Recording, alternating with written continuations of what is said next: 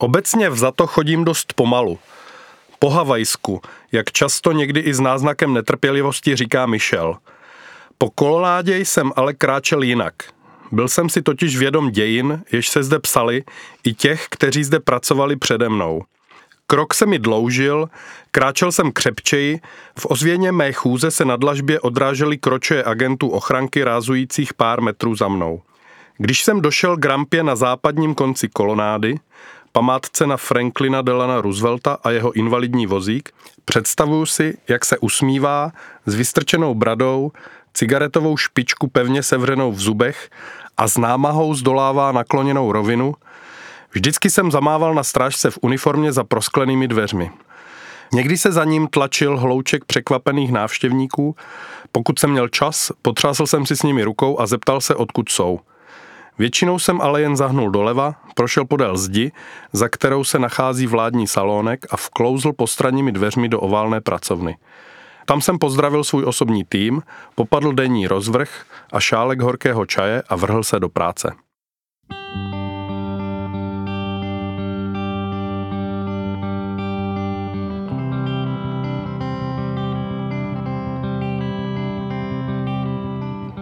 Krásný dobrý den, vítejte u našeho podcastu Moje Argo na vlnách. Já se jmenuji Aneška Dudková a dneska je tady se mnou překladatel Martin Svoboda. Ahoj Martine. Ahoj. A my se budeme bavit o memoárech eh, Baracka Obamy Země zaslíbená, které právě eh, Martin přeložil. Martine, ty, jsi, ty jsi sice přeložil Obamu, ale už předtím si prosadil v Argu ještě jako redaktor uh, memoáry Michelle Obamové. Jak jsi k tomu vlastně vůbec dostal? Eh, já už v Argu nepracuju, ale ještě když jsem tam pracoval před pár lety, eh, vlastně po prezidentských volbách v roce 2016 se začalo mluvit o tom, že manželé Obamovi podepsali takzvaný double deal knižní, což eh, byla dvojitá smlouva na memoáry jak Michelle, tak, tak Baracka Obamy. A začali jsme se potom pídit. Eh, nakonec jsem přesvědčil vedení, že by bylo záhodno obě ty knihy koupit.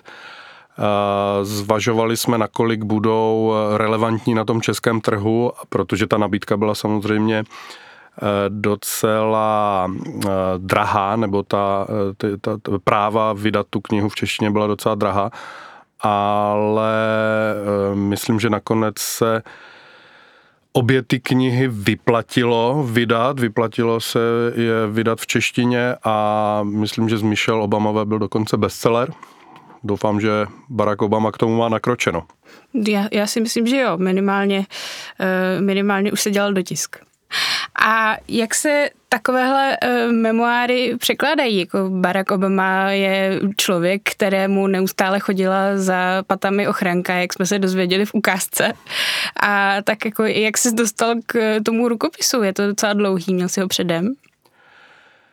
Ten rukopis nám, on vznikal vlastně docela dlouho, měl několika leté spoždění, myslím, že ta kniha měla být v roce 2000 18 už eh, původně, ale eh, na schůzkách eh, se zahraniční redakcí, která, která tu knihu připravovala, jsme se dozvídali postupně, že kniha má čím dál větší spoždění, protože se pan prezident rozepsal a nakonec museli vlastně dojít k takovému těžkému rozhodnutí tu knihu rozdělit na dva, na dva svazky, což je vždycky problém a vůbec i smluvní a nakladatelský, redaktorský obecně.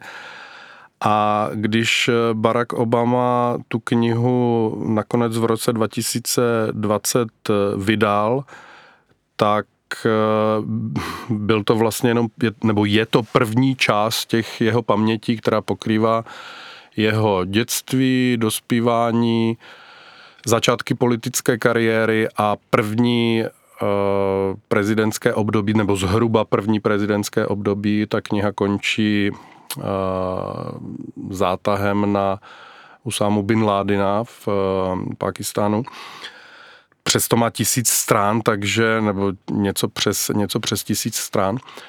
Tam ten rukopis jsme dostali pár měsíců předem, ale vznikal tam takový zase trošku eh, technický problém, že my jsme ho dostali v určité verzi a eh, potom ještě těsně před uh, sazbou se, jsme, jsme dostali tu čistší verzi, která se vlastně docela dost lišila.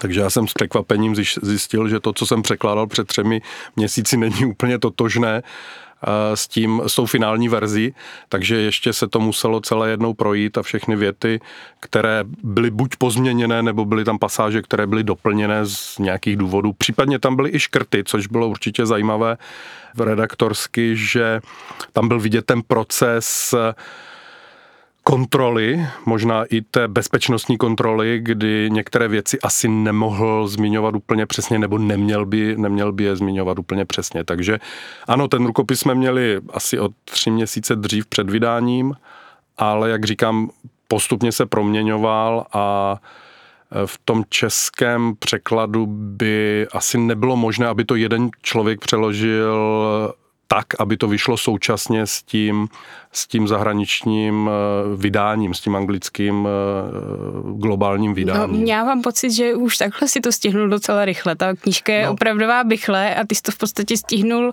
eh, že to vyšlo rok po anglickém vydání, což mi přijde jako úžasný počin. Jako není to, tam, tam je Zvláštní to, že někteří nakladatelé nebo v některých jazycích se ti nakladatelé rozhodli ten překlad rozdělit. Takže tu knihu překládalo třeba šest eh, překladatelů, aby to stihli vydat souběžně s tím globálním anglickým vydáním. Ale my jsme se rozhodli po dohodě s, s vedením nakladatelství, že tady myslím Arga, že bude lepší, když tak výrazný hlas bude překládat jeden člověk. No a když si to teda dostal předem, tak eh, jak si, eh, jak si pojistili, že to nepustí někdo z vás na internet? No tam ty bezpečnostní opatření eh, byla docela silná, všechno, všechno bylo zaheslované nesmírně přísně. Redaktorka Hanka Zahradníková, která s tou knihou pracovala v Argu, ten takový můj styčný, styčná důstojnice, v, která všech, zařizovala všechny ty technické věci kolem, kolem toho rukopisu, tak si musela nainstalovat eh, šifrovaný software do, do počítače a eh, všude byl vodoznak eh, Hana Zahradníková, takže bylo by jasné, že kdyby ten rukopis utekl, takže to bude na ní a bude, bude z toho mít určitě velké problémy protože když se vrátíte v čase, tak ta kniha vycházela v roce 2020 a vyšla, myslím, 11. nebo 17. listopadu, bylo to po volbách těsně, po amerických prezidentských volbách, takže ta doba tam, pokud si všichni vzpomínáte, byla strašně turbulentní, že zuřil covid, Donald Trump a Joe Biden se svářili o budoucí prezidentství, takže kdyby ten rukopis utekl, a objevil se na internetu, tak by to možná i změnilo tu předvolební kampaň. Takže opravdu to bylo eh, velice hlídané. My jsme eh, vlastně si nesměli ten rukopis ani posílat eh, mailem. Došlo tam k nějakým dokonce phishingovým útokům, že na některé nakladatele zautočili hekři, aby ten rukopis získali před volbama ale neuspěli, takže se do, opravdu podařilo ten... Šifrovací softwarový program uspěl.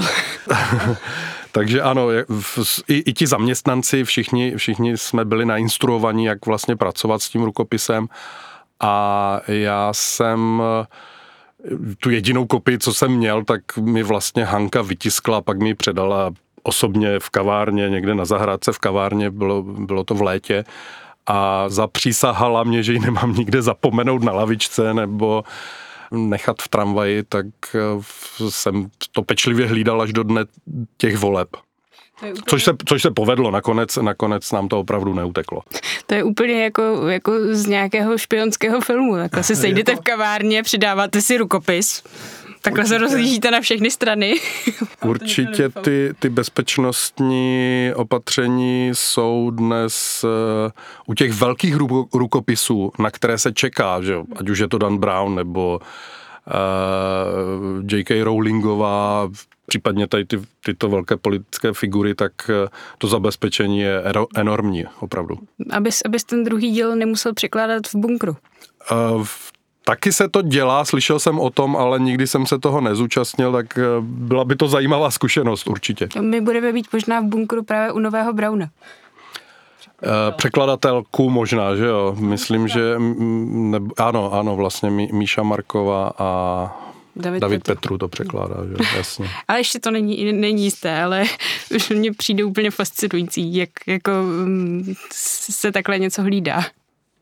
No je to, je to otázka, je to i od komerční otázka, že jo. V, musí se to nakladatelství tady v tomhle ohledu pojistit. Hm. No a jak dlouho ti to teda trvalo, ten samotný překlad? Zhruba rok i s těmi průběžnými jako redakčními opravami a pak asi měsíc, ještě dva, měsíc a půl, možná dva jsme jsme to dočišťovali v, v nejrůznějších eh, jako korekturách před tou sazbou a dohledávali pomocí expertů nejrůznější termíny a specifické výrazy, které Obama používá, protože on nejenom, že je velmi technicistní, on je totiž právník, takže on opravdu, když třeba mluví o nejvyšším soudu, tak všechny ty precedenty prostě cituje a myslím, že to opravdu cituje z hlavy, že to, že to zná na spaměť, protože to vyučoval na právech. A to je často pro českého překladatele problém, protože nemáme tu terminologii úplně zaužívanou ve všech těch detailech. A druhý problém je v tom, že ten jeho jazyk je poměrně květnatý, možná až barokní tam v těch pasážích, kde se, kde se jako po, trošku odváže a nemusí být úplně přesný, tak řekl bych, že místa má až básní, protože je, má takovou jako literátskou duši nebo střevo, eh, což on tam sám na několika místech přiznává, že to psaní ho vyloženě baví. A že kdyby si v jednom rozhovoru dokonce říkal, že kdyby si nezvolil tu politickou kariéru, takže by se živil psaním. To by byl úplně jiný svět. To, to by nikoho nezajímaly seznamy doporučení od Baracka Obamy, když by byl jenom pouhý spisovatel. Eh, rozhodně, rozhodně by ta americká politika vypadala jinak. Otázka je, jestli líp nebo, nebo hůř. No. To se můžeme jenom dohadovat. No a když jsi na tom dělal takhle dlouho, bavilo tě to, nelezlo ti to pak už? Eh, ne, samozřejmě, že mi to už lezlo pak na mozek, zvláště když si teď zpětně promítám, že to bylo všechno eh, během covidu. Zůstal jsem doma s, zavřený s dětma. S dětma a školy, s Obamou. S dětma a s Obamou. Školy, školy byly eh, většinu toho roku zavřené, takže to bylo dost těžké to tam nějak jako časově napasovat, tak aby jsme stihli ten deadline. Ale ta samotná knížka je eh, vlastně fascinující vhled do toho eh, fungování, nebo i do hlavy vlastně žijícího prezidenta, jak přemýšlí, jak eh, formuluje některé, některé jako politické věci, tak jak hodnotí vlastně to svoje prezidentství, protože už, už uběhla nějaká doba a některé věci eh, vlastně ta historie eh, nasvěcuje nějak jinak nebo dokonce přepisuje. Takže v tom eh, je to z té nedávné historie politické, je to jako fascinující čtení. Určitě, pro mě to bylo tak, že já sice nejsem, nejsem někdo, kdo by detailně sledoval zprávy, ale přeci jenom něco málo o tom prezidentském systému a fungování vím. Jsme to dělali ve škole na tlumočení hodně podrobně. A přesto se mi to v mnoha ohledech objasnilo, eh, jak funguje ten bipartizální systém, eh, že pro mě bylo nejvíc nepochopitelné to brojení proti veřejnému zdravotnictví. Tady v Čechách se nám to zdá, jako proč by vůbec někdo nechtěl mít veřejné zdravotnictví a to, to jsem nikdy nechápala, tak Obama mi to trochu objasnil, ač on sám samozřejmě je pro tak on tam vysvětluje i důvody té druhé strany a všechny ty rozmíšky a sice jsem věděla, že to dopadne tak, eh, že to prosadí, ale přesto jsem tu kapitolu, která je té zdravotnické reformě věnovaná, úplně hltala, jako nějaký thriller. Jo, podaří se jim tam eh, sehnat dost těch hlasů, projde to, projde to. A pak to prošlo. Tak. Ale to je i díky, díky tomu, jak, jak to vlastně dokázal popsat, že jo? Když, si, když si člověk uvědomí, že ten předmět toho, toho popisu je vlastně strašně nudný, že, že to je zdravotnická reforma, což obnáší jako v obrovskou eh, práci na přepisování zákonů a lobování nej, nejrůznějších eh, subjektů od pojišťoven eh, přes, přes nemocnice a, a, a politiky ve všech těch státech, které často mají jako odlišné zdravotní pojetí a nasadit na to jeden ten, jeden ten federální mustr, tak je to vlastně strašně nudná technická, byrokratická záležitost, ale on to dokáže popsat takým způsobem, že se to opravdu čte jako thriller nebo detektivka se šťastným koncem. To, myslím, že tady opravdu si zaslouženě tu kapitolu vychutnal, protože to je jeden z jeho největších eh, úspěchů v té, na té vnit, eh, domácí politické scéně. A ta zdravotnická reforma, která ze začátku byla hanlivě přezdívaná jako Obamacare e, republikány, tak se opravdu ujala a spoustě lidí přinesla zdravotní pojištění kteří ho doposud neměli a dnes už ten termín, to Obamacare není vůbec derogativní a je, je to základní pilíř toho zdravotního pojištění. Byť se ho republikáni snaží dlouhodobě demontovat, ale je zakotvený v tom právním systému natolik pevně, že eh, můžou ho trošku ohlodat, ale nemůžou ho, nemůžou ho demontovat. No, mně se tam líbilo, jak popisoval, že prostě republikáni neustále brojí vůči nějakým dalším a dalším federálním státním regulacím, ale přesto se za ty roky jich podařilo prosadit spoustu a e, neustále lidem zlepšují život, že už není taková diskriminace a podobně, tak to mi přišlo, že popisoval hezky, že pořád to republikánské vidění úplně nechápu, ale... Nám totiž není úplně e, blízké to americké vidění e, té individuality a té osobní zodpovědnosti. My třeba v tom zdravotním pojištění pořád všichni v Evropě, ať už je to východ nebo západ, těžíme z toho e, sociálního státu, který vznikl po druhé světové válce, kdy se založily i na západě eh, státní zdravotnické systémy, v, v tom komunistickém bloku taky, eh, byť ty rozdíly tam určitě jsou, ale v Evropě je běžné uvažovat o zdravotní péči jako o právu, že máte právo na to být ošetřen, máte právo nezemřít na ulici, kdežto v Americe tohle absolutně eh, není danost, tam je právo na zdravotní péči, nebo zdravotní péče je spíš eh, osobní, na osobní zodpovědnosti každého, jak si to vyřeší.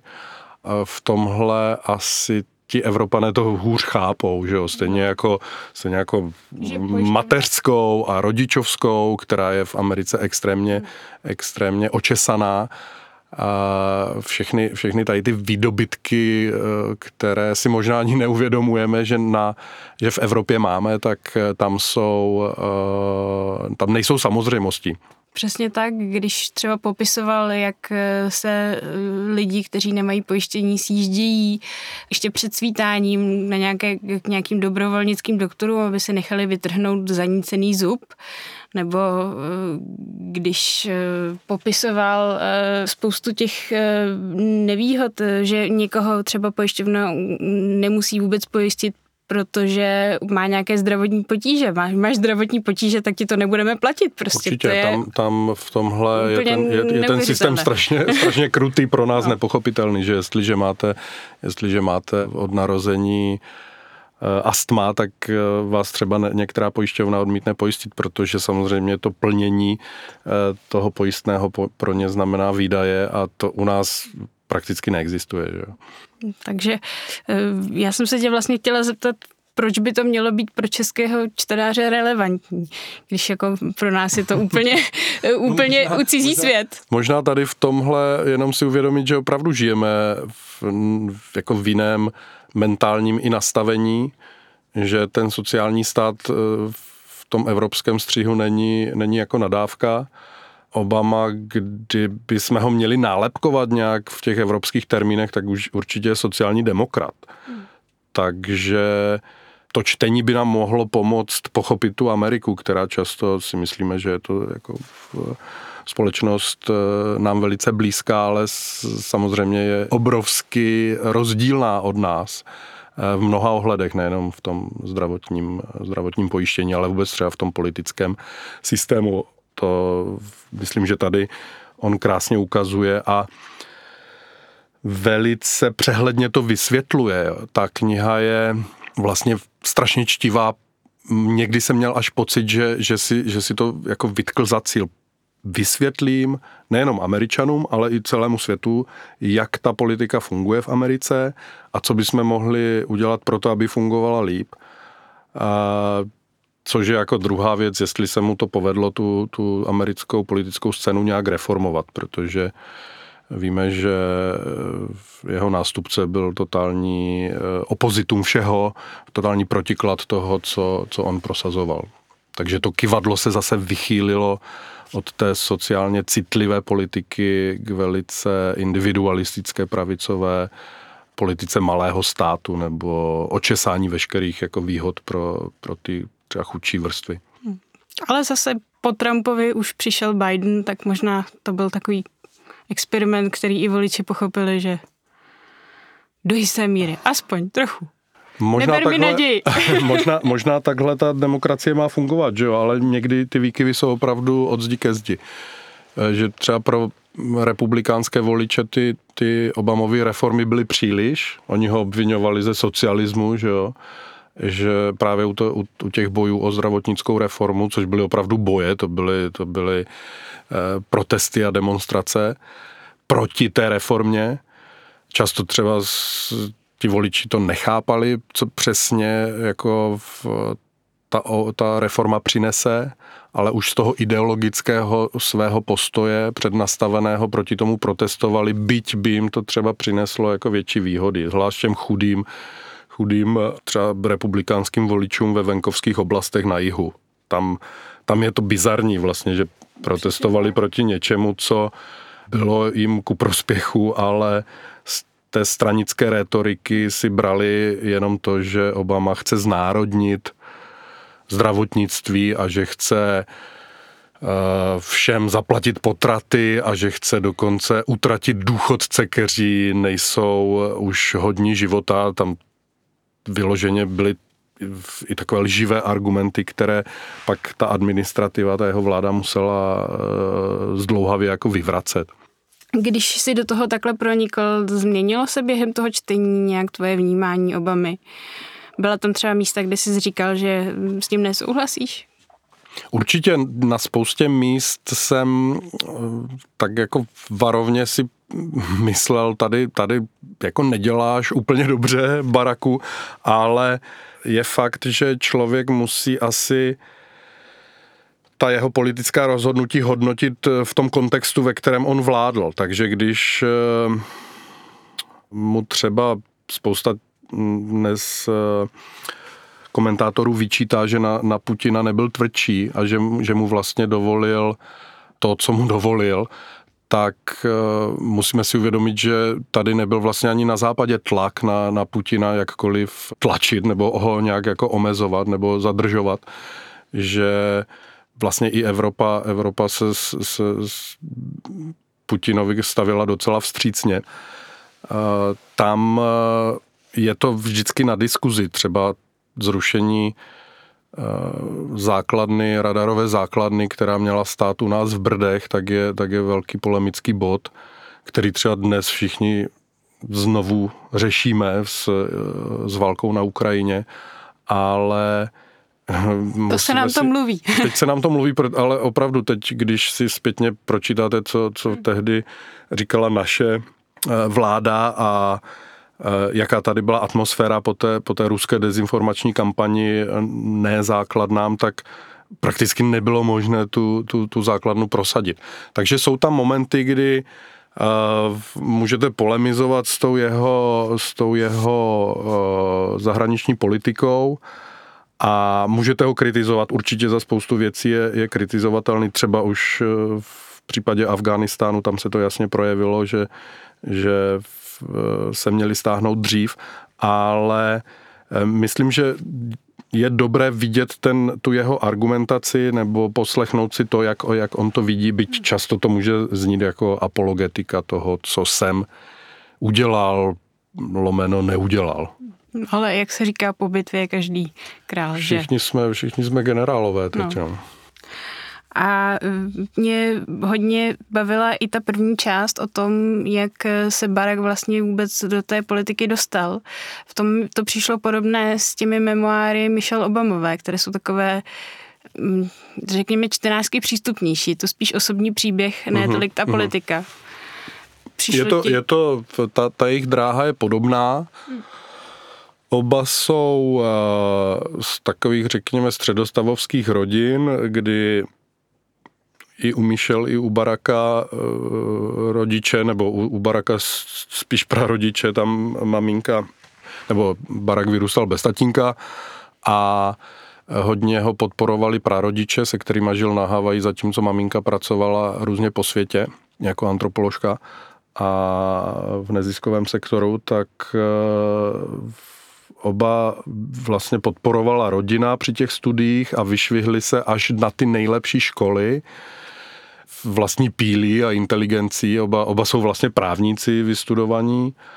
V tom ten jejich příběh je podobný, je to takový jako inspirační příběh, jak se říká rags to riches, že z té chudoby ulice, když to přeženeme, se člověk dostane až na vrchol. Takže v ty jejich osudy se kopírují do, do, do značné míry. U té Michelle je ta kniha Eh, víc eh, osobnější, víc taková jako inspirační.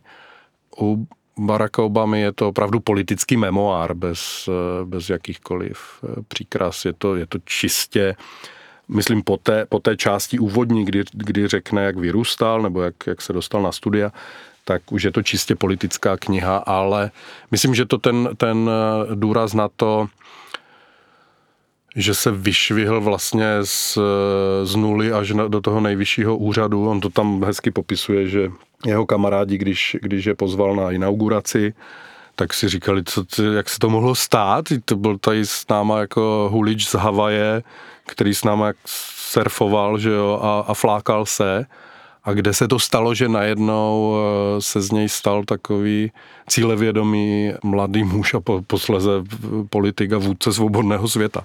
Takže je to, je to, trošku, je to trošku takové jako záhadné, eh, záhadné čtení. On tam, on tam dokonce naznačuje, že šlo snad o nějakou sásku. Eh, ta první část se jmenuje Sáska, ale nespecifikuje, s kým se o co vsadil. Takže možná nám to, možná nám to prozradí v tom druhém díle. ale jinak je to opravdu takový stělesnění toho amerického snu. Určitě. Cokoliv si zamaneš, tak to můžeš dokázat. Zvlášť ještě v kontextu toho, že je smíšené rasy, že je, že je eh, tatínek byl Černoch a maminka Běloška, takže překonal i tu eh, vlastně nevýhodu rasovou, která by mu v té politice mohla, mohla bránit dosáhnout toho úřadu. O to, o to pokud si všichni na to vzpomínáme, tak to vítězství ve volbách bylo eh, zlomovější. Hmm. Mně, mně se na tom ještě líbí, jak je, jak je, jak je prostě sympatický ten, ten prezident. Můžeme si říkat uh, o jeho reformách cokoliv, ale tak, jak to popisuje, tak prostě působí sympaticky. Jsem tam, tam hodí nějaký vtípek s Joeem Bidenem i s dalšími. Eh, určitě ta kniha je napsaná velice, velice čtivě, má tam když už cítí, že je to třeba příliš technické nebo zabíhá do těch politických detailů, tak to odlehčí nějakým, nějakým vtipem nebo i vulgárnějším slovem, že jo. Takže vyprávět v tomhle, v tomhle ohledu on vyprávět rozhodně umí. Myslíš, že si to vážně všechno pamatuje, nebo že do jisté ne, míry? určitě má štáb, že jo, tam je vidět, když si člověk jenom přečte, komu děkuje, tak on sice ten rukopis samozřejmě psal sám, to, to se ví, že on píše dokonce rukou, on nepíše na počítači, takže napsal nebo zaplnil eh, těmi poznámkami nebo těmi paměťmi eh, několik takových jako sešitů, které budou určitě velice jako drahé, že jo, budou někde eh, v jeho prezidentské knihovně vystaveny ale potom v těch dalších fázích eh, to po něm četlo, nebo s ním to četlo spoustu jeho spolupracovníků a připomínkovali mu to tady, si to Baraku pamatuješ, trošku jako zkresleně, tady to bylo jinak, nebo bylo to v jiný den. A pak je tam ještě ta vrstva, že se nesmí prozrazovat všechno, takže mu to eh, kontrolovali z tajných služeb, aby tam neprozradil něco, co by zpětně si mohli nějak eh, ty nepřátelské mocnosti eh, analyzovat a mohlo by to třeba Ameriku poškodit. Takže žád, ať, žádné ať už... informace o UFU, sakra. To tam, to tam není, ale myslel jsem to spíš v tom, eh, Já vím. v těch bezpečnostních třeba protokolech, jak se rozhodujou, jak se rozhodujou spustit útok v Libii, tak eh, tam, tam to určitě četlo spousta jako vojenských expertů, aby se tam neprozradilo, eh, jak se vlastně taková válka eh, nebo vojenská akce spouští. A ty jsi měl možnost se Obamy na něco zeptat, když si překládal? Ne. Ta zeď mezi, mezi ním a, a námi je tak tlustá, že to neproniklo, ale pokud jsme měli, měli jsme tam asi tři nejasnosti, které jsme potřebovali eh, vysvětlit, eh, tak jsme psali tomu, tomu zahraničnímu týmu, té zahraniční redakci, která to připravovala a tam je v úzkém kontaktu s jeho prezidentskou kanceláří, takže tam se nám dostalo nějakých odpovědí. Jak dlouho ale to trvalo? Takové? Netrvalo to, netrvalo to dlouho, bylo to vždycky v rámci třeba jednoho, dvou dnů, že reagu, reagují rychle ale e, spíš šlo o to, že tam není absolutně žádný osobní kontakt. Těch, těch vrstev, těch prostředníků je tolik, že e, já jsem si s, s Barackem Obamou rozhodně nepsal. Ale zase si ho napsal v zásadě. No tak z jeho hlavy jsem ho přetlumočil, ano. A na co by se zeptal, kdyby si měl tu možnost, kdybyste si třeba sedli ke kafi, tak na co by se zeptal? No mě by zajímalo, jak, jak vlastně se dneska dívá na ty uh, rozepře s generály a s vůbec jako s vedením armády třeba ohledně toho Afghánistánu, protože on to tam velice detailně popisuje, že chtěl vlastně vojáky z Afghánistánu stáhnout co nejdřív, ale ta, ta generalita mu to rozmluvila, že vlastně ty ztráty by byly mnohem větší, kdyby se uh, kdyby se stáhli už třeba v roce 2010, 11, 12. Teď eh, zpětně možná vidíme, že, že ne, že by třeba ta země vypadala jinak, ale eh, jak už jsme se bavili, to, to jsou eh, hypotézy. Myslím, že tam neodhaluje úplně všechno, samozřejmě i z takových jako taktických důvodů, že jo, nechce si, nechce si určitě pohněvat nějaké lidi, ale naznačuje tam, že, že šli často s, s tím vedením armády které je v Americe velice silné, je to takový skoro až stát ve státě, že, že šli proti sobě a popisuje tam hezky, jak, jak Joe Biden mu radí, aby na ty generály byl tvrdý a nenechal se, nenechal se od nich jako manipulovat. Tady třeba je zajímavé vidět, jak se, jak se Joe Biden k tomu postavil a americká vojska stáhl poměrně rychle i přes odpor té, té generality. Takže tohle bych s ním třeba rád prodiskutoval, ale myslím, že je nereálné, že bychom se potkali. A něco, něco méně politického? Co by ti třeba zaujalo? No zaujalo, nebo zajímalo by mě, jak eh, on totiž zveřejňuje na Twitteru každý rok eh, seznam svých nejoblíbenějších knížek a nejoblíbenějších nahrávek, co poslouchal za ten rok a co hmm. A vlastně nechápu, kde na to bere čas, takže to by mě zajímalo, jak vůbec funguje takový prezident eh, v důchodu, nebo čo, v, post, v, post, tom postprezidentství, protože když ho sledujete, tak on má pořád spoustu, spoustu akcí a vede spoustu iniciativ a musí mít pořád nějaké meetingy a samozřejmě už té práce nemá tolik, jako měl dřív, ale přečte teda neuvěřitelné množství věcí, a naposlouchává si strašně moc hudby, tak to by mě zajímalo, kde, jak, jak tohle dělá. Nebo vlastně i jak, jak, jak žije teď, protože ty jeho dcery už jsou, už jsou starší, už eh, s nimi nežijou a on žije ve Washingtonu uh, zmišel, zmišel v domě, takže uh, asi jenom takové jako drby z domácnosti, jak se, jak se žije prezidentovi po konci prezidentského období, protože on je vlastně pořád ještě docela mladý na to, aby seděl úplně na terase jako důchodce. tak to už jsme asi probrali značnou část. Rozhodně ne všechno. Při, u knížky, která má skoro tisíc stran, bychom se mohli bavit hodiny a hodiny, ale abychom to zase nepřitáhli až moc dlouho. tak eh, teda já ti moc děkuju, že jsi eh, přišel si s námi popovídat a budu ti držet palce, až budeš překládat eh, další díl, aby to nebylo za tak extrémních, extrémních podmínek. Díky a děkuji za pozvání.